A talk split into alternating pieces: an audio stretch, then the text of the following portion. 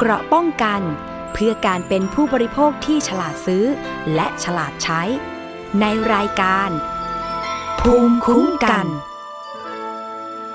สวัสดีค่ะคุณผู้ฟังคะขอต้อนรับเข้าสู่รายการภูมิคุ้มกันรายการเพื่อผู้บริโภคนะคะวันนี้พบกับดิฉันชนาธิป ไพรพงศ์ทางไทย PBS Podcast รับฟังได้ทุกช่องทางของไทย PBS Podcast ทั้งเว็บไซต์แอปพลิเคชัน YouTube และรวมไปถึงฟังจากสถานีวิทยุที่กำลังเชื่อมโยงสัญญาณอยู่ในขณะนี้ค่ะเรามาติดตามประเด็นเรื่องของค่าโทรศัพท์ค่าอินเทอร์เน็ตกันนะคะ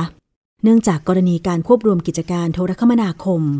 ระหว่างบริษัท True และบริษัท DTAC เมื่อวันที่20ตุลาคม2565โดยคณะกรรมการกสทช.ชุดปัจจุบันมีมติ3-2 เสียงรับทราบการควบรวมระหว่าง True กับ DTAC แต่เป็นการรับทราบที่มีเงื่อนไขให้ผู้ประกอบการนำไปปฏิบัติอย่างเช่นภายหลังการควบรวมแล้วค่าบริการจะต้องลดลง 12% จะต้องแยกการให้บริการแยกกันขายแพ็กเกจต่างๆเป็นเวลา5ปีด้วยกันแต่ว่าได้รับการเปิดเผยจากมูลนิธิเพื่อผู้บริโภคและสภาองค์กรของผู้บริโภคค่ะว่ามีผู้ใช้บริการเครือข่าย True และ DTAC เนี่ยร้องเรียนไปยังมูลนิธิว่าสัญญาณอินเทอร์เน็ตช้าลงอืดแต่ว่าค่าบริการยังคงเดิมหรือจ่ายแพงขึ้นด้วยซ้ำรวมถึงบริษัทคู่สัญญาที่ติดตั้งเสาสัญญาณของ True ก็ร้องเรียนบอกว่ามีการถอนเสาสัญญาณออกไปซึ่งเรื่องนี้นะคะสร้างความกังวลให้กับประชาชนค่ะว่าเมื่อมีการควบรวมกิจการโทรคมนาคมทำให้เหลือผู้ประกอบการน้อยลงจาก3รายเหลือ2รายแบบนี้จะกระทบกับคุณภาพสัญญาณอินเทอร์เน็ตโทรศัพท์และค่าบริการที่จะต้องจ่ายเพิ่มขึ้นหรือไม่เพราะตามกลไกตลาดนะคะคิดอย่างชาวบ้านเลยเนี่ยถ้ามีร้านค้าจำนวนมากเขาก็ต้องย่อมแข่งกันขายสินค้าแข่งกันที่คุณภาพแข่งกันที่ราคาไม่สูงจนเกินไปเพื่อที่ชักจูงใจผู้บริโภคให้มาซื้อสินค้าแต่เมื่อใดก็ตามที่มีร้านค้าน้อยกว่าผู้บริโภคทีนี้ผู้บริโภคก็ต้องไปง้อที่จะไปซื้อสินค้าของร้านค้าแหละค่ะคุณผู้ฟังร้านค้าก็ในเมื่อมีคนซื้อมากมีความต้องการมากฉันจะกำหนดราคาขายอย่างไรก็ได้เงื่อนไขอย่างไรก็ได้ใช่ไหมคะอันนี้คือคิดแบบบ้านๆทั่วไปเลยเนาะ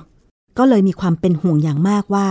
คุณภาพสัญญาณโครงข่ายการตั้งเสาสัญญาณการกระจายสัญญาณ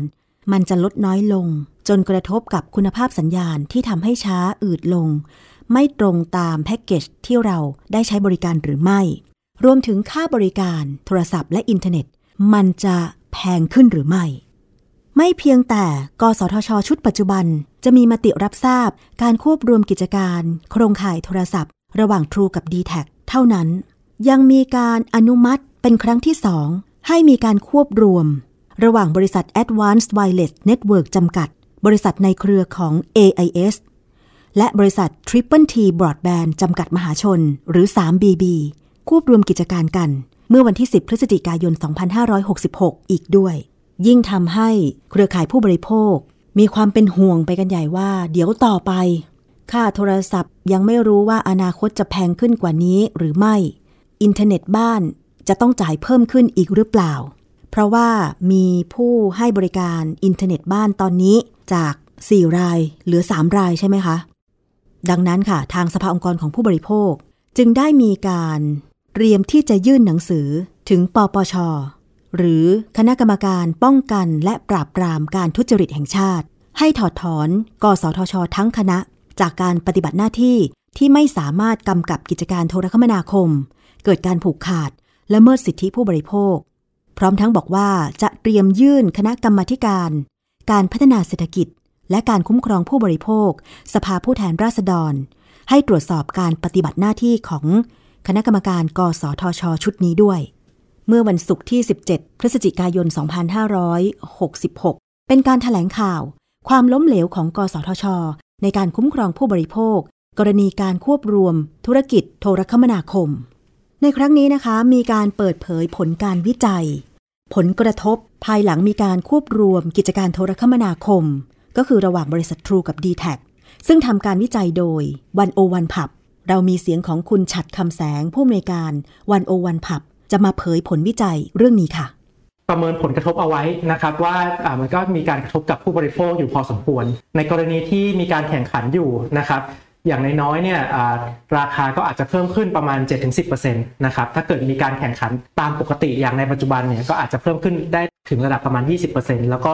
ถ้าเกิดมีการหัวราคากันซึ่งอาจจะไม่จำเป็นต้องเป็นการหัวแบบที่มีรายลักษณ์อักษรมานั่งคุยกันก็ได้แต่ว่าเมื่อมันมองตามรู้ใจกันว่าถ้าเราขึ้นราคาแล้วเขาจะขึ้นราคาตามเนี่ยอันนี้ก็มีโอกาสเหมือนกันที่จะทำให้ราคาเนี่ยแพงขึ้นนะครับซึ่งคำว่าราคาแพงขึ้นนี้ออกมาได้หลายหน้าตานะครับออกมาได้ทั้งค่าบริการเฉลี่ยแพงขึ้นแพ็กเกจต่ำอาจถูกตัดออกเรื่องของการที่ต่อไปในอนาคตต้นทุนมันจะถูกลงแต่ว่าราคาลดลงไม่เท่าก็เป็นไปได้รวมไปถึงการให้บริการเนี่ยคุณภาพก็อาจจะแย่ลงนะครับเราก็ไปลองดูนะครับว่าหลังจากการควบรวมผ่านไปแล้วประมาณ3เดือนเนี่ยมันเกิดอะไรขึ้นนะครับอย่างแรกนะครับสิ่งที่ข้อมูลที่ทางผู้ประกอบการยื่นไปให้กับทางกสทช.เองเนี่ยเราก็เห็นว่าเขารายงานนะครับว่าค่าโทรศัพท์ของเขาเนี่ยหลังจากควบรวมมาแล้ว3เดือนลดลงประมาณ 15% ค่าอินเทอร์เน็ตลดลงประมาณ 80%อันนี้ก็เป็นตัวเลขที่เขายื่นไปนะครับแต่ทีนี้ถ้าเกิดเราเองเนี่ยเราก็อยากจะลองหาข้อมูลอีกชุดหนึ่งนะครับเราก็ลองคุยกับเครือข่ายทางผู้บริโภคลองให้มีการทำเซอร์เวย์กันออกมานะครับว่าตัวผู้บริโภคเองเนี่ยเจออะไรหน้างานนะครับเราก็จะเห็นว่าราคาเนี่ยโดยรวมของทั้งตลาดทั้งผู้ควบรวมและผู้ที่ไม่ได้ควบรวมเนี่ยจริงๆราคาอาจจะลดลงเล็กน้อยนะครับแต่ว่าการที่ลดลงของราคาเล็กน้อยเนี่ยมันก็ค่อนข้างสอดคล้องไปกับปริมาณแพ็กเกจนะครับที่ได้ปริมาณการโทรศัพท์ที่น้อยลงด้วยแล้วก็ปริมาณอินเทอร์เน็ตที่ได้ใช้เนี่ยลดลงเล็กน้อยนะครับเพราะฉะนั้นเนี่ยจริงๆแล้วสิ่งที่กสทช.กำกับคือจะต้องราคาเฉลี่ยจะต้องลดลง 12% เนี่ยถ้าเกิดเราเชื่อข้อมูลของผู้บริโภคเนี่ยแม้ว่าเราจะบอกไม่ได้ชัดๆนะว่าลดลงจริงๆสักเท่าไหร่แต่ว่าข้อมูลเนี่ยค่อนข้างชี้ว่าผู้บริโภคไม่ได้จ่ายถูกลง 12%อันนี้ก็จะค่อนข้างสอดคล้องกับตัวเลขอย่างเช่นที่ทางนักวิเคราะห์หรือว่าข้อมูลอย่างเช่นที่ทางบริษัทต่างๆเนี่ยให้กับทางตลาดหลักทรัพย์หรือว่าให้กับทางผู้ถือหุ้นนะครับว่าในช่วงถัดมานี้เป็นช่วงของการสิ้นสุดสงครามราคาที่ผู้บริโภคจ่ายโดยเฉลี่ยเนี่ยจากที่เคยลงมาค่อนข้างต่อเนื่องนะครับตอนนี้เริ่มนิ่งแล้วก็อาจจะมีการขยับขึ้นเล็กน้อยนะครับแพ็กเกจต่างๆของทางผู้ให้บริการเนี่ยก็เริ่มมีแนวโน้มที่แย่ลงนะครับจากเดิมเราเคยมีแพ็กเกจถูกสุด299ก็ยกเลิกออกไปนะครับแพ็กเกจที่เคยมี349นะครับ349ก็เพิ่มราคาขึ้นมาเป็น399นะครับ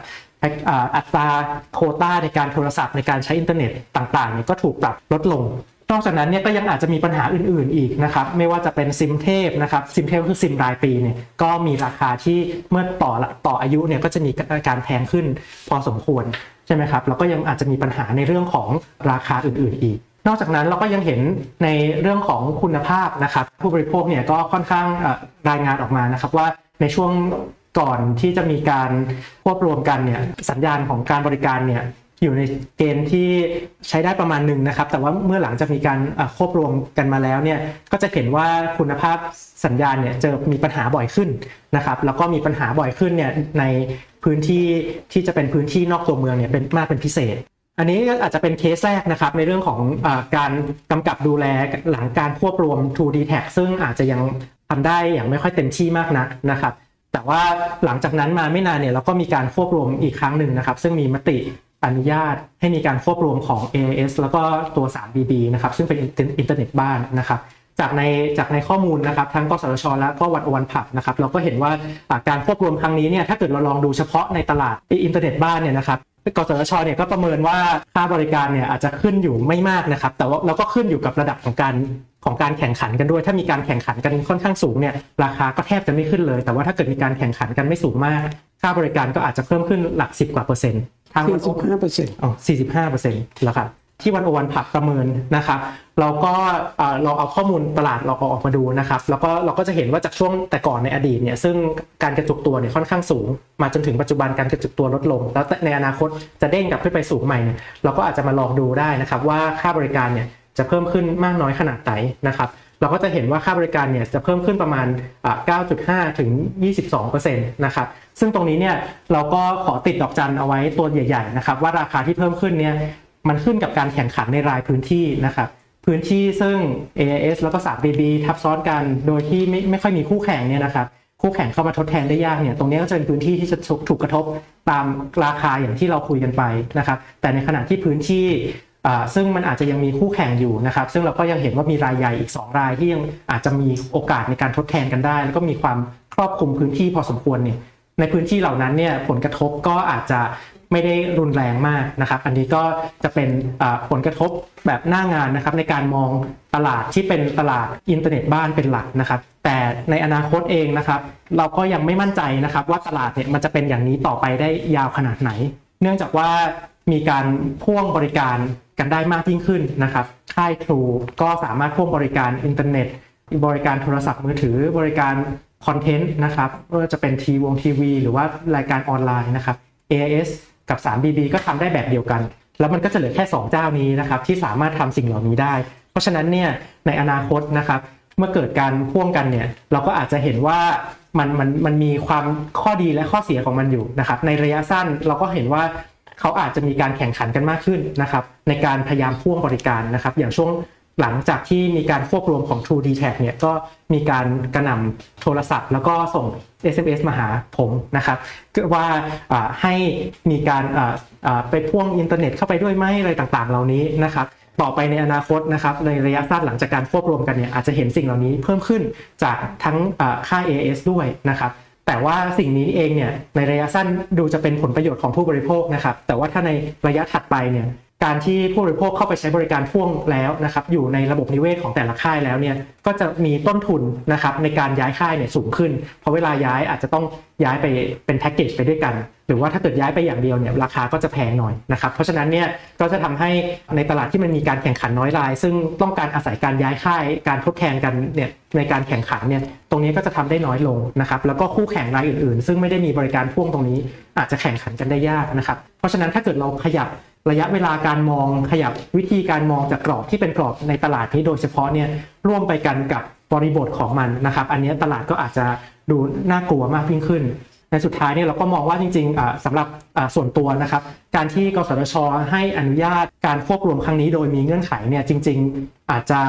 ยังพอมีศักยภาพในการจัดการปัญหาอยู่ได้พอสมควรนะครับแต่ว่ากสทช.อาจจะต้องมีการเพิ่มเงื่อนไขวางมาตรการบางอย่างให้เข้มข้นมากยิ่งขึ้นเพื่อตอบข้อกังวลของสังคมนะครับอย่างแรกก็คือการแข่งขันในเชิงพื้นที่เนี่ยกสทช.เองก็ยังไม่ค่อยมีข้อมูลตรงนี้ชัดนะครับถ้าเป็นผู้กำกับดูแลในต่างประเทศเนี่ยเขาจะมีแผนที่ออกมาเป็นค่อนข้างชัดเลยนะครับว่าพื้นที่ไหนมีผู้ให้บริการมากน้อยขนาดไหนตลาดเป็นอย่างไรของไทยเนี่ยเรายังไม่มีสิ่งนี้ชัดเจนนะครับอย่างที่2คือกสทช.เนี่ยมีการกำกับดูแลราคาคุณภาพประมาณ5ปีแต่ว่าในอนาคตที่เรากำลังคุยกันเนี่ยตลาดมันอาจจะมีแนวโน้มที่น่ากลัวมากยิ่งขึ้นกว่านั้นภายหลังจาก5ปีตรงนี้เนี่ยไม่แน่ใจนะครับว่ากสทช.จะทำอย่างไรซึ่งตรงนั้นเป็นของเรื่องของชุดต่อไปด้วยเพราะว่าก็จะหมดวาระนะครับสุดท้ายนะครับก็คือว่าในเรื่องของการพ่วงบริการเนี่ยกสทช.มีการกำหนดให้มีการชี้แจงราคาใช่ไหมครับแบบแยกส่วนหรือว่าอันบันเดิลนะครับแล้วก็มีราคาที่เป็นแพ็กเกจพ่วงแต่ว่าหลังจาก5ปีผ่านไปแล้วหลังจากมาตรการคงราคามาตรการคงคุณภาพ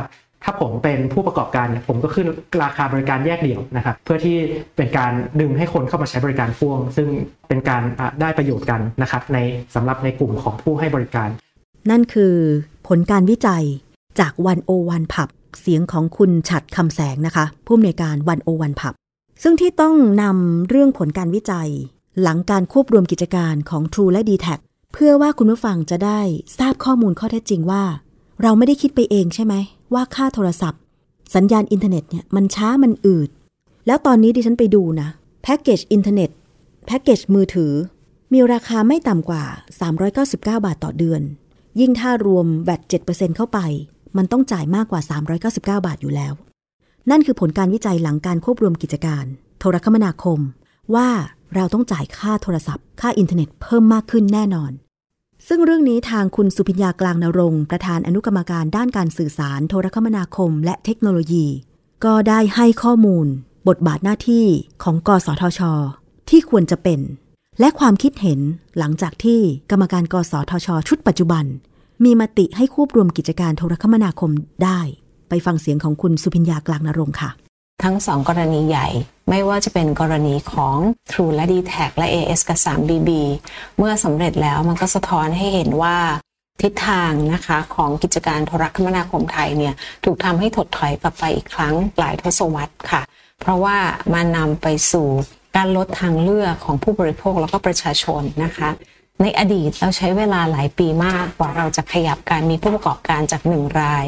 เป็น2รายและเป็น3รายนี้เนี่ยก็ทำให้เกิดกลับไป 2 รายในกิจการไร้สายและอาจจะเหลือ3 รายในกิจการเด็กบ้านแต่ว่า2ใน3 รายนั้นก็คือผู้ประกอบการรายเดียวกับกิจการโทรศัพท์ไร้สายนะคะมันก็สะท้อนให้เห็นว่าเรากลับไปสู่ยุคที่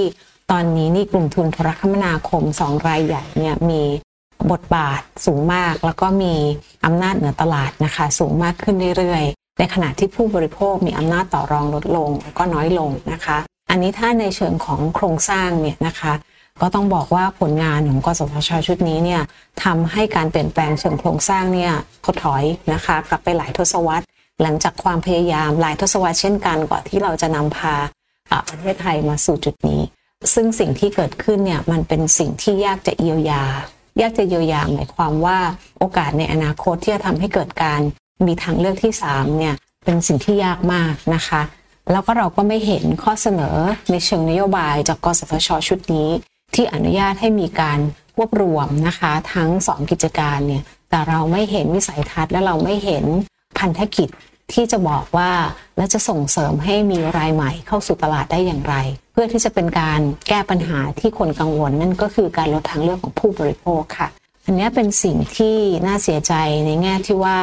การปฏิรูปกิจการขึ้นความถี่โทรคมนาคมมันคืบหน้าแล้วมันก็ถอยหลังนะคะแล้วเป็นการถอยหลังที่มองไม่เห็นอนาคตด้วยนะคะและสำคัญที่สุดในการทำงานของกสทช.ชุดปัจจุบันเนี่ยทำให้เราเนี่ยเห็นถึงสภาพสะท้อนจากคนข้างนอกที่มองเข้าไปนะคะเสมือนเป็นสงครามตัวแทนหรือ proxy war นะคะระหว่างเขาเรียกว่า2รายใหญ่2มุมใหญ่นะคะเพราะว่าคนที่ได้ประโยชน์ชัดเจนก็คือผู้ประกอบการนะคะทั้ง2รายใหญ่แต่ว่าเราไม่เห็นเสียงสะท้อนหรือว่าเสียงที่ปกป้องผลประโยชน์ของผู้บริโภคในกสทช.อย่างชัดเจนเลยแม้แต่กรรมการกสทช.ที่ได้รับเลือกมาให้คุ้มครองประโยชน์ของผู้บริโภคโดยตรงนะคะเพราะฉะนั้นอันนี้ก็คือเป็นความหวังที่ริบหรี่อยู่แล้วมันก็เหมือนจะมอดลงอะค่ะว่าเราไม่มีพื้นที่เหลือสำหรับการเป็นปากเสียงผู้บริโภคในองค์กรอิสระในยุค 5G 6G นะคะแล้วเรากำลังจะเข้าสู่ยุค AI IoT Internet of Things เนี่ยปัญหารุมเร้าทั้งในเรื่องของการคุ้มครองข้อมูลส่วนบุคคลทั้งในเรื่องของมิจฉาชีพที่มาจากแก๊ง call center หรือว่า scammer spam ต่างๆรวมไปจนถึงคุณภาพการให้บริการเนี่ยผู้บริโภคก็ถึงกับมืดมนนะคะว่าแล้วเราจะพึ่งใครถ้าองค์กรที่ควรจะเป็นที่พึ่งของเราอย่างกสทช.เนี่ยกลายเป็น twilight zone หรือว่าเป็นแนวสนธยาซึ่งก็ต้องเรียนในฐานะที่เป็นอดีตกสทช.ด้วยว่าแน่นอนปัญหากสทช.หรือความล้มเหลวที่เกิดขึ้นไม่ได้เกิดขึ้นในชุดนี้มันก็ต่อเนื่องมาตั้งแต่ชุดที่แล้วนะคะเพียงแต่ว่าน่าเสียดายที่ชุดนี้เนี่ยเป็นชุดใหม่นะคะก็มีโอกาสที่จะแก้ไขสภาพการให้ดีขึ้นแต่ว่าปรากฏการณ์ที่เกิดขึ้นมันทำให้สังคมตั้งคำถามนะคะไม่ว่าจะเป็นการใช้อำนาจของประธานนะคะไม่ว่าจะเป็นความเป็นระบบราชการของสำนักงานแต่ว่าไม่ตอบโจทย์ในเรื่องของการคุ้มครองผู้บริโภคสิ่งต่างๆเหล่านี้เกิดขึ้นทำให้สังคมตั้งคำถามถึงธรรมาภิบาลแล้วก็การใช้กฎหมายที่อาจจะขัดหลักนิติธรรมนะคะนั่นก็คือการคำนึงถึงความเป็นธรรมนะคะหรือประโยชน์สาธารณะอันนี้ก็เป็นสิ่งที่ผู้บริโภคเราก็เรียกร้องมาหลายครั้งยื่นจดหมายมาหลายครั้งแถลงข่าวมาหลายครั้งนะคะแต่เราก็ไม่ได้รับเสียงตอบรับพูดง่ายๆว่าไม่มีสัญญาณตอบรับนะคะจากหมายเลขที่ท่านเรียกจากข้อเรียกร้องต่างๆที่มีไปเลยนะคะก็คงจะต้องฝากทางกสทช.ทั้งองค์คาพยพในการทำงานที่ผ่านมาเนี่ยท่านได้ทำหน้าที่เต็มที่หรือยังนั่นคือเสียงของคุณสุพิญญากลางนรงค์อดีตกรรมการกสทช.ด้วยนะคะซึ่งปัจจุบันเป็นประธานคณะอนุกรรมการด้านการสื่อสารโทรคมนาคมและเทคโนโลยีสารสนเทศสภาองค์กรของผู้บริโภคค่ะอีกท่านหนึ่งที่มาร่วมในการแถลงก็คือคุณสารีอ่องสมหวังเลขาธิการสำนักงานสภาองค์กรของผู้บริโภคนะคะได้พูดถึงเรื่องระยะเวลาในการควบรวมกิจการและปัญหาที่เกิดขึ้นเมื่อมีการควบรวมกิจการโทรคมนาคมค่ะกสทช.ไม่ได้ทำหน้าที่เลยทำเพียงการรับทราบแล้วก็ทราบดีนะฮะว่าขณะนี้ผู้บริโภคเดือดร้อนถูกเปลี่ยนแพ็คเกจโดยที่ไม่ได้รับอนุญาตราคาแพ็คเกจที่ราคาถูกไม่มีสิ่งที่เกิดขึ้นตามมาก็คือว่าขณะนี้กสทช.ไม่สามารถกำกับให้เกิดการคุ้มครองผู้บริโภคหรือควบคุมได้ตาม มาตรการที่ตัวเองออกแบบไว้นะคะสะท้อนว่ากสทช.เนี่ยไม่สามารถกำกับการทำงานของสำนักงานกสทช.ได้เลยถ้าดูไทม์ไลน์เนี่ยก็จะเห็นนะฮะว่าเราได้ทำงานหนักกันมากในส่วนของฝั่งประชาชนในการที่คัดค้านเรื่องกสทช.จนกระทั่งนำคดีไปสู่ศาลปกครองถึง2คดีประเด็นที่2เนี่ยนี่คิดว่าการอนุญาตให้ควบรวมโดยที่ไม่ได้มองบริบทของการ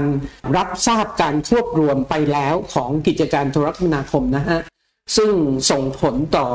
การควบรวมกิจการอินเทอร์เน็ตก็จะทำให้เหลือ2เจ้าใหญ่เหมือนกับกิจการโทรคมนาคมเพราะนั้นทำให้เราย้อนถอยหลังไปมากเหมือนที่เรามีองค์การโทรศัพท์แล้วก็กสทช.นะฮะการสื่อสารแห่งประเทศไทยนะคะที่คนหนึ่งดูโทรศัพท์บ้านคนหนึ่งดูโทรศัพท์ต่างจังหวัดในกรุงเทพต่างจังหวัดอะไรเงี้ยนะฮะซึ่งมันย้อนไปไกลถึงขนาดนั้นนะฮะโดยที่กสทช.ไม่ได้ดูว่าตัวเองเนี่ยเพิ่งรับทราบการควบรวมกิจการโทรคมนาคมแล้วก็การอนุญาตให้ควบรวมในครั้งหลังเนี่ยก็เอกสารที่กสทช.พยายามที่จะชี้แจงสภาองค์กรผู้บริโภคก็เห็นชัดเจนนะคะว่าการควบรวมครั้งนี้จะทำให้เกิดผลกระทบของต่อผู้บริโภคด้านราคางานวิจัยชิ้นหนึ่งเนี่ยก็บอกว่า 9.5% ถึง 13.4% งานวิจัยอีกชิ้นหนึ่งเนี่ยก็บอกว่าจะมีผลกระทบระดับ 2.3% ถึง 45% แต่กสทช.ก็คาดการณ์ว่า 45.8% เนี่ยจะไม่ถึงนะฮะอันนี้ก็คือสิ่งที่กสทช.ได้ตอบมาแล้วก็จากการที่วันได้ทำงานวิจัยก็พบว่าจะเกิดผลกระทบต่อผู้บริโภค 9.5% ถึง 22.9% เพราะนั้นเรียนคิดว่ากสทช.กำลังจะบอกว่าผลกระทบที่จะเกิดขึ้นเหล่านี้เขาสามารถจัดการได้แต่ต้องบอกเลยนะฮะว่าพวกเราไม่มีความมั่นใจเลยและไม่เชื่อว่ากสทช.จะทำได้จริงทำไมเราถึงไม่เชื่อแบบนั้นก็มาสู่ความล้มเหลวประการที่3ก็คือขณะนี้ถ้าเราดูเนี่ยเราจะเห็นว่ากสทช.เนี่ยต้องไปยืนหน้าห้องประชุมที่ห้องประชุมปิดคุณไม่สามารถเข้าไปประชุมได้การที่คุณไม่สามารถกำหนดวาระการประชุมได้เลยหรือการที่คุณต้องเลื่อนประชุมครั้งแล้วครั้งเล่าในการประชุมแล้วจะเห็นว่ากสทช.ไม่สามารถสั่งการสำนักงานได้หรือแม้กระทั่งมติของกรรมการเสียงข้างมากที่ให้ดำเนินการกับรักษาการเลขาธิการก็ไม่มีผลในการใช้บังคับหรือกรณีการควบรวม DTAC และ True เห็นชัดเจนว่ามาตรการที่หวังว่าจะทำให้เกิดการคุ้มครองผู้บริโภคไม่สามารถที่จะดำเนินการได้จริงนะคะเพราะฉะนั้นเรียนคิดว่าอย่าเขาเรียกว่าอะไรนะฮะอย่านาอีฟว่าคุณจะสามารถจัดการสำนักงานได้ในการที่จะไม่ขึ้นราคาต่อผู้บริโภคเพราะฉะนั้นอันนี้เป็นสิ่งที่เราไม่อาจจะเชื่อได้นะคะแล้วก็เห็นชัดเจนว่าสิ่งที่เกิดขึ้นเนี่ยได้สร้างภาระให้กับผู้บริโภคในการที่จะต้องตรวจสอบความล้มเหลวประการที่4เนี่ยก็สะท้อนจากการคัดเลือกเลขาธิการนะคะที่ไม่สามารถเดินหน้าได้เลยแล้วก็มีความขัดแย้งฟ้องกันไปฟ้องกันมาคนที่ควรจะได้รับแต่งตั้งเป็นเลขาธิการก็ไม่สามารถที่จะทำหน้าที่ได้นะคะเพราะฉะนั้นอันนี้ก็เห็นกันอย่างชัดเจนนะคะว่ากสทช.เองต้องยอมรับว่าขณะนี้ตัวเองไม่สามารถทำหน้าที่กันได้เลยและโดยเฉพาะคนที่น่าผิดหวังที่สุดก็คือคนที่ได้รับเลือกให้ทำหน้าที่คุ้มครองผู้บริโภคแต่คุณยังไม่ได้ทำอะไรให้เห็นว่าคุณคุ้มครองผู้บริโภคเลยเช่นเรียนยกตัวอย่างนะฮะว่าการที่บริษัทเนี่ยต้องลดราคาลง 12% หรือในเรื่อง SMS ต่างๆที่จะต้องบอกแหล่งที่มาของคนส่งขณะนี้คุณก็ไม่สามารถกำกับได้หรือคุณจะให้การถือซิมเนี่ยมีคนถือที่จำกัดคุณก็ยังทำอะไรไม่ได้นะคะเพราะฉะนั้นสิ่งเหล่านี้ก็สะท้อนความล้มเหลวของกสทช.ที่ทำหน้าที่เรื่องการคุ้มครองผู้บริโภคได้อย่างดีเพราะฉะนั้นทางออกวันนี้ก็จำกัดมากจริงๆเรียนก็อยากเสนอแบบมิตรนะฮะก็คือให้กสทช.ทั้ง7เนี่ยพิจารณาว่าสมควรที่จะทำหน้าที่ต่อไปหรือไม่ก็ขอให้กสทช.ทั้ง7พิจารณาตัวเองแล้วก็ถ้าดีที่สุดเนี่ยก็คือขอให้ทุกท่านตัดสินใจลาออกเพื่อที่จะยุติและเราจะได้มีกสทช.ใหม่มาทำหน้าที่คุ้มครองผู้บริโภค นั่นคือเสียงของคุณสารี อองสมหวังเลขาธิการสภาองค์กรของผู้บริโภคนะคะจึงนำมาสู่แถลงการของสภาองค์กรของผู้บริโภคในการที่จะเตรียมยื่นสำนักงานปปช.เพื่อถอดถอนกสทช.ปัจจุบันทั้งคณะเพราะว่ามีมติให้ควบรวมกิจการโทรคมนาคมแล้วส่งผลกระทบทำให้ผู้บริโภคได้รับบริการโทรคมนาคมที่ไม่เป็นอย่างที่ควรจะเป็นและกสทช.เองหลายๆท่านก็แสดงความคิดเห็นว่ายังไม่ได้ทำหน้าที่ในการที่จะคุ้มครองผู้บริโภคไปฟังเสียงของคุณชลดาบุญเกษมกรรมการนโยบายสภาองค์กรของผู้บริโภคแถลงการค่ะจากรายงานทางวิชาการที่มีการศึกษาทั้งของกสทช.และของสภาผู้บริโภคชี้ข้อมูลไปในทิศทางเดียวกันว่าผลของการควบรวมจะทำให้อัตราค่าบริการสูงขึ้นและเกิดผลกระทบต่อประชาชนการกำหนดเงื่อนไขมาตรการเฉพาะของกสทช.เช่นให้ปฏิบัติตามกฎเกณฑ์ที่เกี่ยวข้องกับการกำกับดูแลอัตราค่าบริการของกสทช.อย่างเคร่งครัดการห้ามขึ้นราคาและห้ามลดคุณภาพการให้บริการโดยให้คงรายการส่งเสริมการขายหรือแพ็กเกจซึ่งมีราคาต่ำที่สุดที่มีอยู่ก่อนการรวมธุรกิจและแจ้งให้กสทช.ทราบพร้อมทั้งจะต้องคงคุณภาพการให้บริการและราคาสำหรับรายการส่งเสริมการขายดังกล่าวเป็นระยะเวลา5ปีนับจากวันที่ได้รับอนุญาตให้รวมธุรกิจการมีทางเลือกของราคาที่แยกรายการบริการการคงรายการส่งเสริมการขายแพ็กเกจคุณภาพการให้บริการและราคาแก่ลูกค้าจนกว่าจะครบกำหนดระยะเวลาตามสัญญาล้วนมาจากความย่อหย่อนล้มเหลวในการกำหนดมาตรการและการกำกับดูแลของกสทช.และกสทช.ทราบดีว่าสำนักงานไม่สามารถดำเนินการได้กับผู้ประกอบการจนเกิดข้อเรียกร้องของประชาชนจำนวนมากถึงคุณภาพบริการที่แย่ลงขณะที่ราคาค่าบริการมีการปรับสูงขึ้นไปก่อนหน้านี้แล้วและจากปัญหาภายในของสำนักงานกสทช.เองและความขัดแย้งของคณะกรรมการกสทช.ที่ปรากฏข่าวอยู่เนืองๆจึงทำให้เชื่อได้ว่ายากว่าประชาชนจะได้รับการปกป้องประโยชน์จากกสทช.ชุดนี้ได้อย่างมีประสิทธิภาพด้วยเหตุนี้สภาองค์กรของผู้บริโภคและสมาชิกองค์กรผู้บริโภคทั่วประเทศมีความเห็นร่วมกันว่าหากปล่อยให้คณะกรรมการกสทช.ชุดนี้ปฏิบัติหน้าที่ต่อไปจะยังความเสียหายให้กับประเทศชาติและประชาชนยิ่งขึ้นตามลำดับจึงเห็นควรที่จะยื่นเรื่องต่อปปช.เพื่อให้ดำเนินการถอดถอนออกจากตำแหน่งทั้งคณะรวมทั้งจะส่งข้อมูลที่เกี่ยวข้องกับการปฏิบัติหน้าที่ให้กรรมาธิการการพัฒนาเศรษฐกิจสภาผู้แทนราษฎรและกรรมาธิการการคุ้มครองผู้บริโภคสภาผู้แทนราษฎรและคณะกรรมาธิการสิทธิมนุ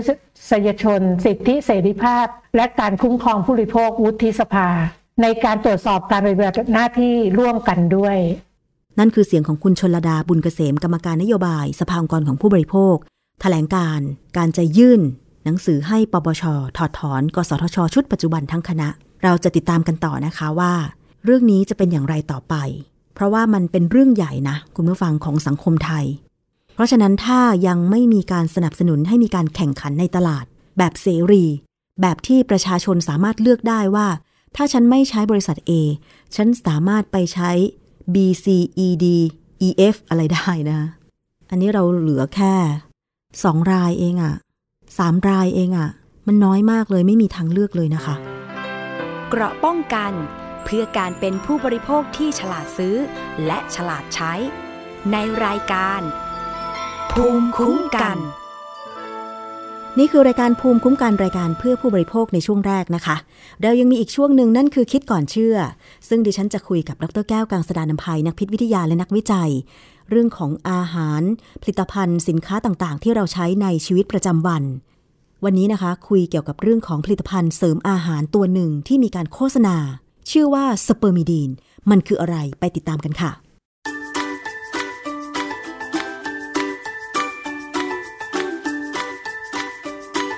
ช่วงคิดก่อนเชื่อ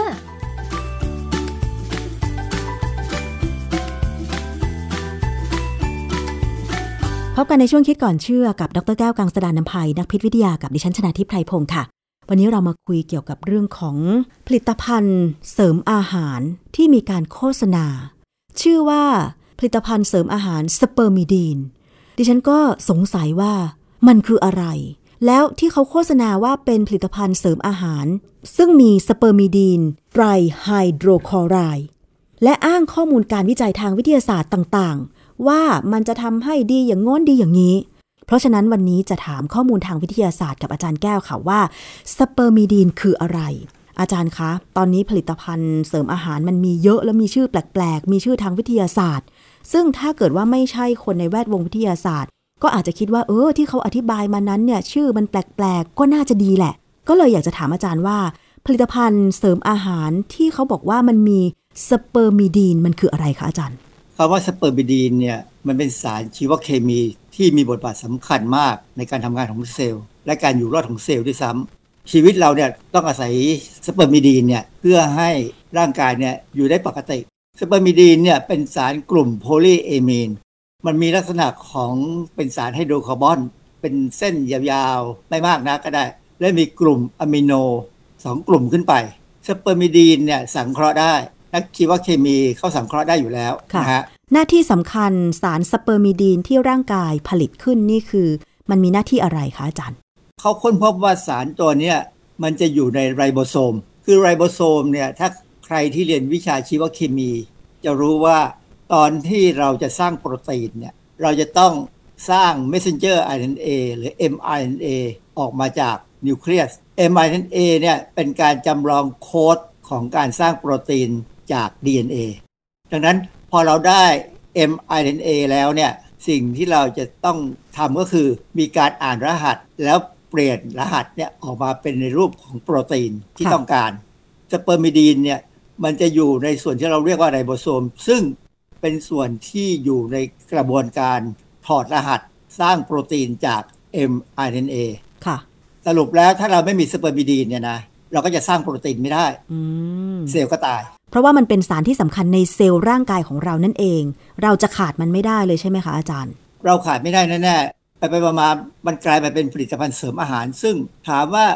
ถ้ามันเป็นของดีของร่างกายกินเข้าไปก็น่าจะดีกินเข้าไปก็น่าจะดีแต่ว่าถ้ากินไม่เป็นก็อาจจะมีปัญหาอาจารย์ครับปกติแล้วมนุษย์เราเนี่ยค่ะมีการสร้างสเปอร์มิดีนเป็นอย่างไรคะคือตั้งแต่วัยเด็กวัยผู้ใหญ่อะไรอย่างเงี้ยค่ะคือสเปอร์มิดีนเนี่ยมันสร้างมาตลอดชีวิตแต่ว่าพอเราแก่ตัวลงเนี่ยนะมันก็จะสร้างน้อยลงนั่นเหตุผลหนึ่งเลยที่ว่าทำให้เราแก่ตัวแล้วก็ตายเพราะว่าเราไม่สามารถสร้างสเปอร์มิดีนให้มันเท่าเดิมได้ทุกวันนะสเปอร์มิดีนค้นพบครั้งแรกในปี1678โดยนักวิทยาศาสตร์ชาวดัตช์ชื่อแอนทอนแวนลีเวนฮุกเขาเป็นคนแรกที่ประดิษฐ์กล้องจุลทรรศน์พอเขาทำกล้องจุลทรรศน์ได้เนี่ยเขาก็เอานู่นเอานี่มาส่องสุดท้ายสิ่งหนึ่งแน่ๆเลยที่คนที่ชอบดูกล้องจุลทรรศน์อยากจะทำก็คือส่องดูน้ำอสุจิของคนเพื่อดูตัวอสุจิว่ามันเป็นยังไงแล้วเขาก็ไปเจอว่าในนั้นเนี่ยในน้ำอสุจิเนี่ยมันจะมีสเปอร์มิดีนเป็นสำคัญเพราะฉะนั้นมันเป็นสารเคมีที่เราพบมานานแล้วนะแต่ว่าการทำงานเนี่ยบทบาทเนี่ยก็ศึกษากันมาเรื่อยๆในร่างกายเราเนี่ยเราสร้างสเปอร์มิดีนมาจากสารที่เรียกว่าพิวเทรซีนซึ่งสารเนี่ยอยู่ในอาหารสเปอร์มิดีนก็มีอยู่ในอาหารและสเปอร์มิดีนเนี่ยก็ถูกเอาไปสร้างเป็นสารที่เราเรียกว่าสเปอร์มีนก็อยู่ในอาหารก็มีทั้ง3ชนิดเนี่ยมีความสำคัญต่อการทำงานของเซลล์ทั้งนั้นเลยสเปอร์มิดีนมันเหมือนกันไหมทั้งร่างกายสร้างเองอยู่ในอาหารเป็นคุณสมบัติเดียวกันหรือเปล่าคะอาจารย์เหมือนกันแต่ส่วนใหญ่เนี่ยเวลาอยู่ในอาหารเนี่ยจะเป็นพิวเทรซินซึ่งเรากินเข้าไปแล้วเนี่ยเราจะไปเปลี่ยนเป็นสเปอร์มิดีนแล้วก็บางส่วนเราก็จะเปลี่ยนเป็นสเปอร์มีนเพื่อเอาไปใช้ประโยชน์นะคือผมไปเจอความบ้านเราก็มีของต่างประเทศก็มีเขาพูดถึงสเปอร์มิดีนและกับพิวเทรซินในพืชแล้วเขาก็บอกว่าสารพวกเนี้ยมีความสำคัญต่อการดำรงชีวิตของพืชเหมือนกันพืชที่อยู่ในที่แล้งหรือในที่ที่อากาศเปลี่ยนแปลงเนี่ยต้องมีการสร้างสารพวกนี้ออกมาเพื่อให้พืชคงอยู่ได้เขาบอกว่าบ้านเราเนี่ยศึกษาเรื่องนี้ค่อนข้างจะน้อยทั้งที่ความจริงโลกเนี่ยตอนนี้สภาวะโลกเนี่ยมันเปลี่ยนแปลงเยอะมากต้นไม้เนี่ยมันอาจจะทนไม่ไหวถึงวันหนึ่งเราอาจจะมีการสูญพันธุ์พืชบางอย่างไปได้ดังนั้นเนี่ยเรื่องนี้ต้องศึกษาให้มากขึ้นว่าจะทำยังไงถึงจะทำให้สารพวกนี้อยู่ในพืชเนี่ยมันสามารถช่วยให้พืชรอดพ้นจากอันตรายได้ค่ะมีข้อมูลงานวิจัยเกี่ยวกับสเปอร์มิดีนอะไรบ้างคะอาจารย์เอาเรื่องแรกเลยนะว่าเราจะกินได้จากอะไรมีบทความเรื่องการพัฒนาฐานข้อมูลอาหารเกี่ยวกับโพลีเอมีนในอาหาร ในวารสาร Food and Nutrition Research ปี 2011 ซึ่งเขาให้ข้อมูลจากการวิเคราะห์อาหารหลายชนิดว่าผลไม้เนี่ยที่น่าสนใจว่าจะมีสารพวกโพลีเอบีนสูงก็คือเกรปฟรุตเนี่ยมันจะคล้ายๆส้มโอแต่เล็กกว่า 2-3 เท่าตัวเลยนะเนื้อข้างในสีแดงคล้ายส้มโอเล็กๆสีแดงค่ะอันนี้อีกอันนึงผลิตภัณฑ์จากถั่วเหลืองตัวต่างๆข้าวโพดธัญพืชไปขัดสีนะมันอยู่ที่รำเนี่ยพริกเขียวบรอกโคลีส้มชาเขียวรำข้าวพริกหยวกพวกนี้จะมีสารพวกโพลีเอมีนสูงอาหารที่น่าสนใจอีกตัวหนึ่งคือเนยแข็งซึ่งเนยแข็งเนี่ยเป็นโปรตีนที่ดีถ้าเราสามารถซื้อมากินได้เนี่ยคนสูงอายุจะมีประโยชน์กินได้เป็นประจำเนี่ยเราจะได้โปรตีนที่สูงอาหารที่อาจารย์พูดมาไม่ว่าจะเป็นเกรปฟรุตถั่วเหลืองข้าวโพดธัญพืชไม่ขัดสีพริกเขียวบรอกโคลีส้มชาเขียวรำข้าวพริกหยวกเนยแข็งเหล่านี้มีสเปอร์มิดีนหมดเลยใช่ไหมครับนอกจากร่างกายเราสร้างได้เองและเรากินจากอาหารได้แบบนี้มันก็น่าจะเพียงพอหรือเปล่าคะอาจารย์สิ่งที่เราจะได้จากอาหารเนี่ยส่วนใหญ่จะเป็นพิวเทรซินซึ่งเราเอามาสร้างเป็นสเปอร์มิดินตัวสเปอร์มิดินแท้ๆเนี่ยก็มีเหมือนกันในพืชนะแต่ไม่ได้มากหรอกแล้วเราสามารถเลือกกินได้อย่างบางอย่างข้าวโพดเนี่ยไม่น่าจะแพงมากนักหรือบรอกโคลีเนี่ยหรือส้มเนี่ยพอทนได้นะฮะแล้วก็การที่คนกินข้าวกล้องเนี่ยได้รำข้าวคือรำไม่ว่าเป็นรำข้าวไหนรำข้าวสาลีรำข้าวเจ้าก็จะมีสารพวกโพลีเอมีนนะฮะอาจารย์คะแล้วมันมีงานวิจัยอะไรเกี่ยวกับว่าถ้าเกิดเราขาดสารสเปอร์มิดีนแล้วเซลล์ของเราผิดปกติแล้วเราควรจะกินอย่างไรให้เพียงพอคะอาจารย์งานที่บอกว่าให้กินอย่างไรเนี่ยไม่แทบจะยังไม่มีหรอกยกเว้นเป็นงานวิจัยที่เขาทำให้ผู้ผลิตขายเนี่ยเอามาโฆษณานะมีค่อนข้างเยอะแต่ว่าพอเราไปดูว่างานวิจัยเนี่ยน่าเชื่อถือขนาดไหนเนี่ยมันก็ขึ้นอยู่กับว่าเราจะตีความว่าเขาทำเพื่อประโยชน์ทางความรู้หรือประโยชน์ของบริษัทที่ให้สปอนเซอร์แต่ในการโฆษณาเนี่ยเขาก็อาจจะอ้างได้คือสเปอร์มิดีนเนี่ยเป็นผลิตภัณฑ์เสริมอาหารที่มีข้อมูลทางวิทยาศาสตร์เยอะมากนะแล้วข้อมูลนั้นเป็นเรื่องที่เป็นประโยชน์กับร่างกายเช่นมันกระตุ้นให้เกิดออโตฟาจีหลายคนที่สนใจเรื่องเกี่ยวกับการมีอายุยืนเนี่ยอาจจะเคยได้ยินคำนี้แล้วออโตฟาจีคือการที่เซลล์ในร่างกายเราเนี่ยทำลายของเสียทิ้งเองแล้วก็เอาส่วนที่ทำลายเนี่ยที่เป็นประโยชน์กลับมาใช้งานใหม่ได้สเปอร์มิดีนอาจจะกระตุ้นให้เกิดออโตฟาจีของเซลล์ที่เป็นปัญหาอาจจะทำให้อาการนี่ดีขึ้นอาจจะทำให้ผิวหนังไม่เหี่ยวย่นมากนักเราก็รู้ดิผิวเหี่ยวเนี่ยเป็นเพราะผิวมันแก่เซลล์มันแก่แล้วก็เขาบอกว่าสเปอร์มิดีนเนี่ยโฆษณาเนี่ยจะบอกว่าลดความเสี่ยงของโรคหัวใจและหลอดเลือดยืดอายุไขได้กระตุ้นระบบภูมิคุ้มกันการโฆษณาของเขาเนี่ยทำให้มีความรู้สึกว่าถ้ากินสเปอร์มิดีนแล้วได้ผลจริงนะเราไม่ต้องไปโรงพยาบาลเลยค่ะอันนี้คืองานวิจัยที่ผู้ที่ทำผลิตภัณฑ์สเปอร์มิดีนขายเขาอ้างอิงแล้วก็มีการโฆษณาแบบนี้แต่ว่าในความเป็นจริงคำที่เขาโฆษณาแบบนี้อาจารย์จะอธิบายตามหลักการวิทยาศาสตร์ได้ยังไงบ้างคะอาจารย์ถามผมเนี่ยนะผมไม่ค่อยเชื่อนะคือมันมีงานวิจัยชิ้นใหญ่ชิ้นหนึ่งชื่อการศึกษาทางเภสัชศาสตร์และเมตาบอลิซึมในการเสริมสเปอร์มิดีนในปริมาณสูงที่ควบคุมด้วยยาหลอกไม่เพิ่มระดับสเปอร์มิดีนในพลาสมาเลือดและน้ำลายของผู้ใหญ่ที่มีสุขภาพดีบทความที่ตีพิมพ์ในวารสาร Nutrients ปี 2023 สรุปไปสรุปมาเขาบอกว่าไม่สนับสนุนว่ามันได้ผลดีนักคนที่อยู่ในวงการเขาอ่ะก็ทบทวนบทความไปทบทวนกันมาเนี่ยบางครั้งเนี่ยมันได้ผลในหลอดทดลองบางครั้งมันได้ผลได้พอสมควรในสัตว์ทดลองแต่เมื่อดูแล้วเนี่ยพอมาถึงคนเนี่ยการศึกษาในคนก็ยังสรุปไม่ค่อยได้การศึกษาอยู่อีกชิ้นหนึ่งชื่อการศึกษาทางระบาดวิทยาถึงผลของการบริโภคสเปอร์มิดีนที่เชื่อมโยงกับอัตราการเสียชีวิตที่ลดลงตีพิมพ์ในวารสาร American Journal of Clinical Nutrition ปี 2018 การศึกษาทางระบาดวิทยานานราว 15 ปีที่ติดตามผู้เข้าร่วมการศึกษา 829 คนมีอายุระหว่าง 45 ถึง 84 ปีทั้งชายและหญิงเนี่ยจำนวนใกล้ๆกันเพราะการศึกษาดูว่าคนที่กินอาหารพวกนี้จะตายช้าลงไหมมีโอกาสที่จะอายุรอดไปนานๆไหมก็สรุปผลการศึกษาว่าสนับสนุนแนวคิดทางระบาดวิทยาว่าอาหารนะฮะที่อุดมไปด้วยสเปอร์มิดีนนั้นเชื่อมโยงกับช่วงชีวิตที่เพิ่มขึ้นของมนุษย์ก็มีคนศึกษาอยู่อันนึงเขาบอกว่าอาหารที่ดูจะมีพวกโพลีเอมีนหรือมีสเปอร์มิดีนสูงเนี่ย ก็คืออาหารเมดิเตอร์เรเนียนค่ะสรุปแล้วงานวิจัยชิ้นนี้เขาพูดไปในแนวว่าอาหารที่มีสเปอร์มิดีนทำให้คนเรามีอายุที่ยาวขึ้นเหรอคะอาจารย์เขาบอกว่ามันน่าจะเป็นอย่างนั้นคือถ้าเราไปมองที่อาหารเมดิเตอร์เรเนียนหรือแม้กระทั่งอาหารมังสวิรัติต่างๆเนี่ยซึ่งมีโพลีเอมีนอยู่ในอาหารเนี่ยคือคนที่กินอาหารพวกนี้มักจะมีพฤติกรรมชีวิตที่ดีที่ดีหมายความว่าอะไรกินอาหารออกกำลังกายไม่นอนดึกนักไม่ตื่นสายนักเป็นลักษณะของคนที่มันควรจะมีสุขภาพดีอะก็ตายช้าอันนี้ก็คือผลการวิจัยเกี่ยวกับอาหารที่มีสารเอมีน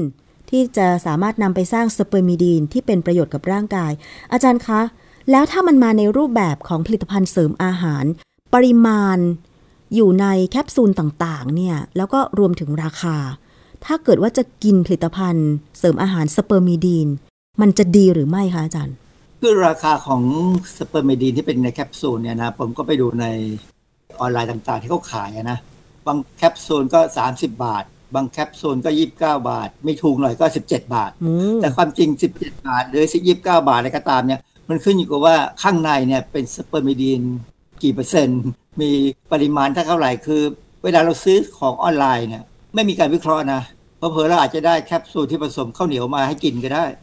ค่ะเพราะว่าของออนไลน์เนี่ยไม่มีใครรับรองคุณภาพหรอกแล้วถามว่าถ้ามีการขายในท้องตลาดแบบชนิดที่ว่าร้านขายยามีไหมผมก็ไม่ค่อยแน่ใจนะว่าจะมีเพราะว่าจริงๆแล้วเนี่ยมันมีลักษณะเหมือนกับเป็นยา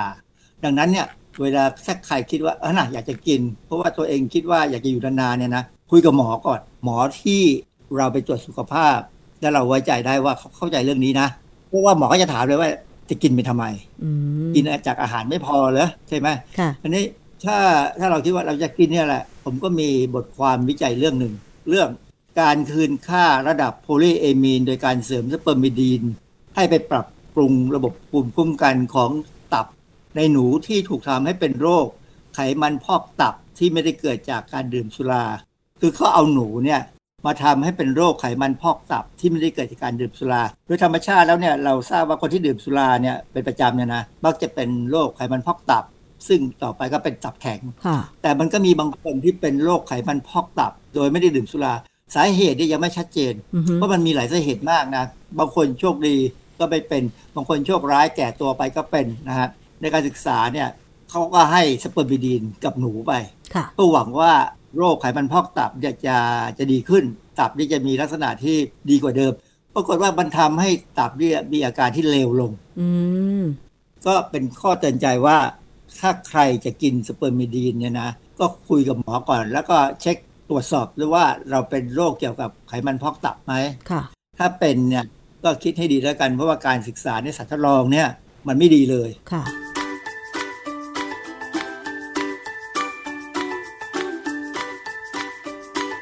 ช่วงคิดก่อนเชื่อ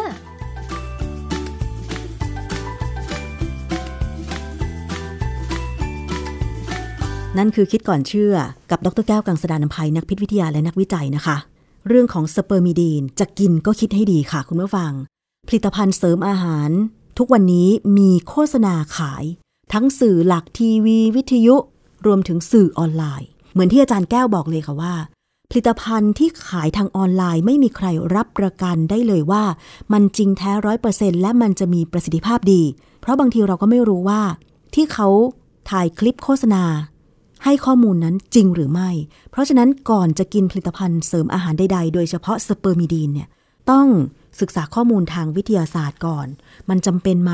เพราะว่าสเปอร์มิดีนหรือสารอาหารที่มีเอมีนเราก็กินจากอาหารได้อยู่แล้วใช่ไหมคะคุณผู้ฟังแล้วจะต้องปรึกษาแพทย์ก่อนสำหรับใครที่อาจจะป่วยเป็นโรคไขมันพอกตับ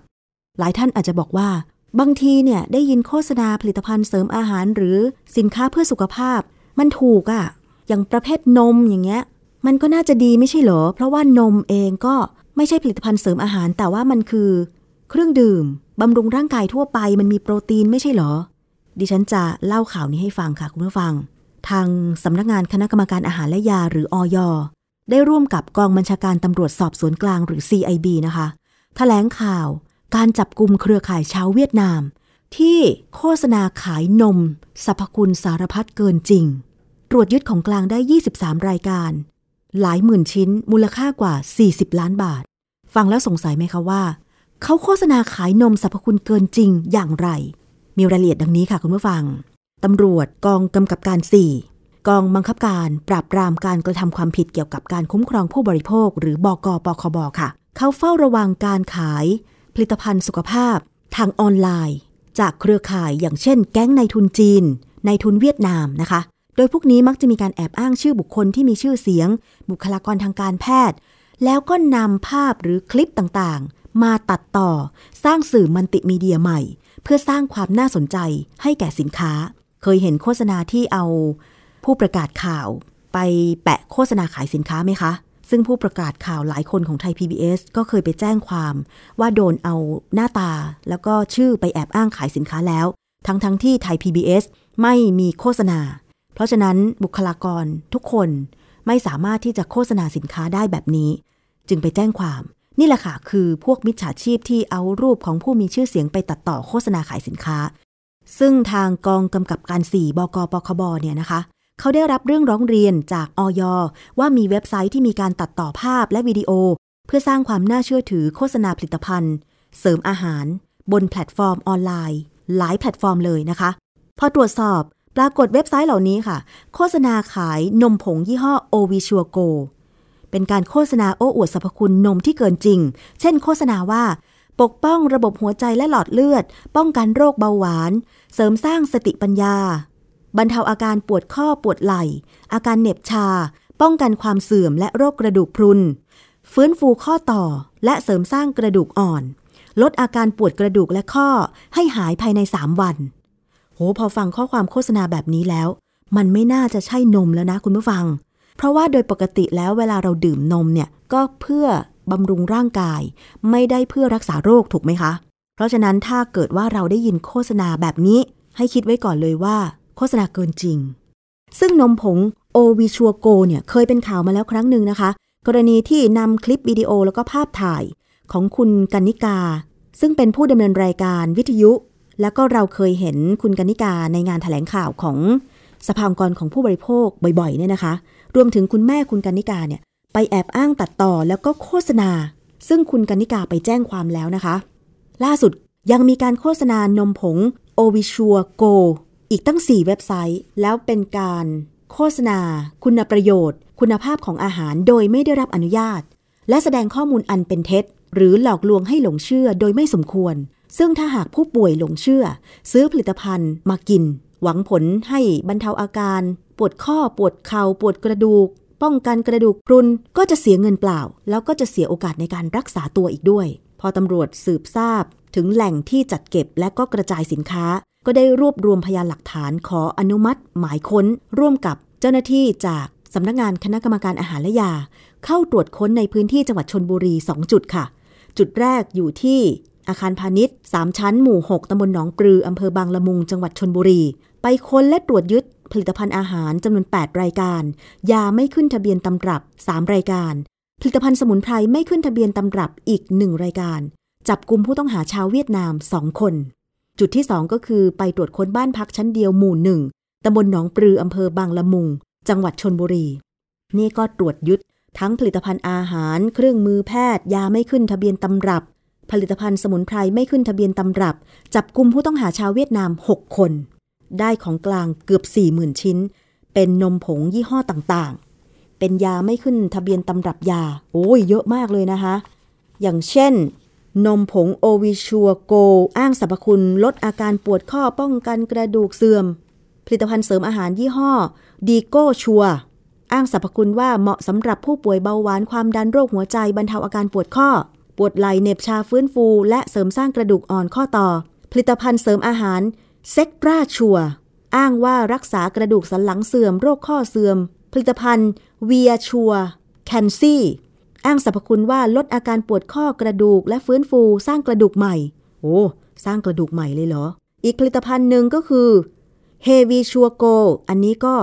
โอ้อวดสรรพคุณว่าป้องกันภาวะแทรกซ้อนจากโรคเบาหวานเช่นตาบอดไตวายอันนี้ยิ่งไม่จริงใหญ่เลยนะคะถ้าจะอยากทราบเรื่องของเบาหวานการป้องกันต้องไปฟังคุณหมอค่ะอีกผลิตภัณฑ์หนึ่งโอ้โห Glue Oat นะคะหรือ Glue Sectra Go Hips Completeซีซ่าชัวแคนซี่วีมี อันนี้อวดอ้างสรรพคุณว่าเพิ่มความสูง 3-5 เซนติเมตรใน3เดือนมีสรรพคุณสูงกว่าผลิตภัณฑ์ทั่วไป10เท่าไม่จริงนะคะคุณผู้ฟังอย่าไปเชื่อพอตำรวจไปตรวจค้นแล้วก็ยึดของกลางจับกลุ่มชาวต่างชาติสัญชาติเวียดนาม8คนค่ะที่กำลังแพ็คบรรจุภัณฑ์เพื่อรอขายตรวจสอบหนังสือเดินทางก็พบว่าคนเหล่านี้มีเอกสารเดินทางเข้าออกประเทศไทยถูกต้องตามกฎหมายแต่ไม่มีใบอนุญาตทำงานอันนี้ก็จับกุมตัวส่งดำเนินคดีนะคะในข้อหาร่วมกันจำหน่ายผลิตภัณฑ์อาหารที่แสดงฉลากไม่ถูกต้องร่วมกันขายยาแผนปัจจุบันโดยไม่ได้รับอนุญาตร่วมกันขายยาที่ไม่ได้ขึ้นทะเบียนตำรับยาร่วมกันขายผลิตภัณฑ์สมุนไพรโดยไม่ได้รับอนุญาตร่วมกันขายผลิตภัณฑ์สมุนไพรที่มิได้ขึ้นทะเบียนตำรับร่วมกันขายเครื่องมือแพทย์ที่มิได้รับใบจดแจ้งร่วมกันเป็นบุคคลต่างด้าวซึ่งได้รับอนุญาตให้อยู่ในราชอาณาจักรเป็นการชั่วคราวประกอบอาชีพโดยไม่ได้รับอนุญาตและอีกข้อหาหนึ่งก็คือร่วมกันเป็นบุคคลต่างด้าวทำงานโดยไม่มีใบอนุญาตทำงานแล้วนอกจากนั้นค่ะพอตรวจสอบสถานะการเงินของกลุ่มนี้เนี่ยพบว่ามีการเปิดบัญชีสำหรับรับโอนเงินค่าสินค้าตั้งแต่เดือนสิงหาคม2566ถึงปัจจุบันก็คือพฤศจิกายน2566เนี่ย3เดือนมีเงินหมุนเวียนในบัญชีกว่า175ล้านบาทล้วนแล้วแต่เป็นเงินที่หลอกผู้บริโภคทั้งนั้นเลยนะคะคุณผู้ฟังมีความผิดหลายกระทงความผิดตามพรบอาหารพุทธศักราช2522ฐานจำหน่ายผลิตภัณฑ์อาหารที่ไม่แสดงฉลากฐานจำหน่ายผลิตภัณฑ์อาหารที่แสดงฉลากไม่ถูกต้องอันนี้มีโทษปรับไม่เกิน 30,000 บาทความผิดที่2ก็คือตามพรบยาพุทธศักราช2510มีความผิดฐานขายยาแผนปัจจุบันโดยไม่ได้รับอนุญาตอันนี้มีโทษจำคุกไม่เกิน5ปีหรือปรับไม่เกิน 10,000 บาทและความผิดตามพรบยานะคะฐานขายยาที่ไม่ได้ขึ้นทะเบียนตำรับยามีความผิดตามพรบผลิตภัณฑ์สมุนไพรพุทธศักราช2562ผิดหมดเลยค่ะคุณผู้ฟังเพราะฉะนั้นก็อยากจะบอกว่าอย่าไปหลงเชื่อโฆษณาโอ้อวดเกินจริงแบบนี้เลยนมไม่ใช่ยานมก็คือเครื่องดื่มบำรุงร่างกายเท่านั้นแหละกินนมที่ขายอยู่ในท้องตลาดทั่วไปเถอะที่เราสามารถไปดูฉลากได้คืออันนี้ไม่ได้บอกว่าที่ขายออนไลน์จะไม่ดีไปทุกเจ้านะแต่ผลิตภัณฑ์เหล่านี้เนี่ยมันเคยมีข่าวมาแล้วว่าทำผิดอะไรที่แบบไม่สามารถตรวจสอบได้ทางออนไลน์แล้วก็โฆษณาเกินจริงแบบนี้อย่าไปซื้อกินเลยนะคะหรือถ้าเกิดว่าคุณจะแจ้งเบาะแสว่าพบแหล่งขายหรือเว็บไซต์หรือแพลตฟอร์มออนไลน์ขายผลิตภัณฑ์สินค้าที่โอ้อวดเกินจริงดูแล้วน่าจะผิดกฎหมายแจ้งไปได้ที่สำนักงานคณะกรรมการอาหารและยาหรืออย.ค่ะในเพจ Facebook ของอย.ก็คือ FDA ไทยก็ได้หรือโทรไปที่หมายเลขโทรศัพท์1556ก็ได้หรือโทรไปแจ้งที่ตำรวจบก.ปคบ.นะคะหมายเลขโทรศัพท์1135และเพจปคบ.เตือนภัยผู้บริโภคได้ตลอดเวลาเลยค่ะนี่คือทั้งหมดของรายการภูมิคุ้มกันรายการเพื่อผู้บริโภคสำหรับวันนี้นะคะหมดเวลาลงแล้วค่ะขอบคุณมากสำหรับการติดตามรับฟังดิฉันชนาธิปไพรพงศ์ต้องลาไปก่อนสวัสดีค่ะ